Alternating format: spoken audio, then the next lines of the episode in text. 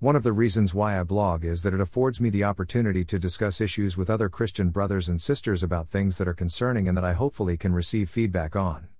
As of late, I have been writing a fair bit about the New Apostolic Reformation, NAR, movement.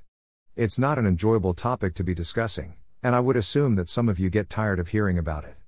I can appreciate that, because sometimes I get tired of focusing on it too, but the urgency to continue warning, within the guidance that I am being led, does not appear to be diminishing.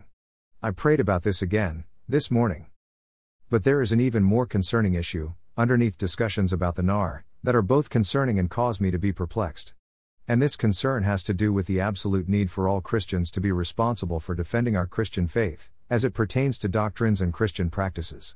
I have a difficult time comprehending how some Christians feel that there is no requirement to look beyond surface appearances, and basically just enjoy all the apparent positive attributes of whatever it is that they choose to become involved in. If I can be candid, it's like some have absolved themselves from any requirement to exercise biblical discernment, with regard to the necessity of exercising internal judgment, for those who wear the outward appearance of being Christian. When Jesus talks about wolves in sheep's clothing, he is talking about those who appear to be among us. All Christians are called to be critical of the doctrines and practices that they advocate, to both themselves and others. God's word does tell us that we are not to judge those outside of the church, but nowhere in Scripture do I see any indication that we are absolved from that responsibility, within the church. Taking the time to investigate what doctrines we are buying into is vitally important. Taking the time to investigate what practices we allow ourselves to become involved in, and advocate to others, is also vitally important. I admit that it is time consuming, but it is vitally important and no one, that I am aware of, gets a pass from meeting this responsibility. When it comes to following the expressed will of God concerning our individual and collective responsibility to the bride of Christ, the church, we don't get to pick and choose which responsibilities we will take on, and which responsibilities we can ignore. That's following our own will, and not following God's will. And my question to those who choose to do so, would be Who gave you that right? And, as a point of interest relating to the doctrines and practices that the NAR movement advocates, there are many doctrines and practices that are contrary to the gospel of Jesus Christ, that the Apostle Paul defended. So we are not talking about one isolated doctrine or one isolated practice, that may be open to different interpretations. The Holy Scriptures do provide us with instruction where some element of latitude can and should be exercised, when or where it involves certain practices, and all Christians should be mindful of the extent of these latitudes that should be extended, especially to those new in the faith.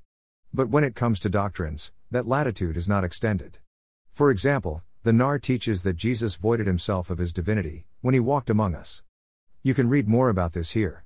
And this is just one doctrine that needs to be questioned, there are a good number more. Who gave Christians the right to ignore these contrary to doctrines?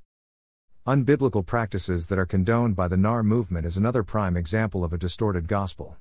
Where in the New Testament do you recall holy laughter sweeping through the collective assembly of Christian believers, or uncontrollable head jerking and a host of other manifestations that the NAR accepts as valid manifestations of God's Holy Spirit?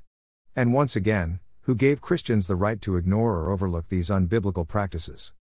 As in most things, there is always a danger associated with exercising discernment, or not exercising discernment, in that we can become too critical or too accommodating, and striking a balanced medium is oftentimes not easy, Yet both unaddressed extremes can be equally destructive. The early Christian church at Corinth, 1 Corinthians 5, and Galatia, Galatians 1 6 9, experienced both practice and doctrinal related excesses that Paul deemed necessary to address. Avoidance wasn't Paul's choice in either situation, and I don't think the New Testament teaches that it is ours. How some think that avoidance is optional still leaves me perplexed. Something to think about. Worthy is the Lamb. Blessings.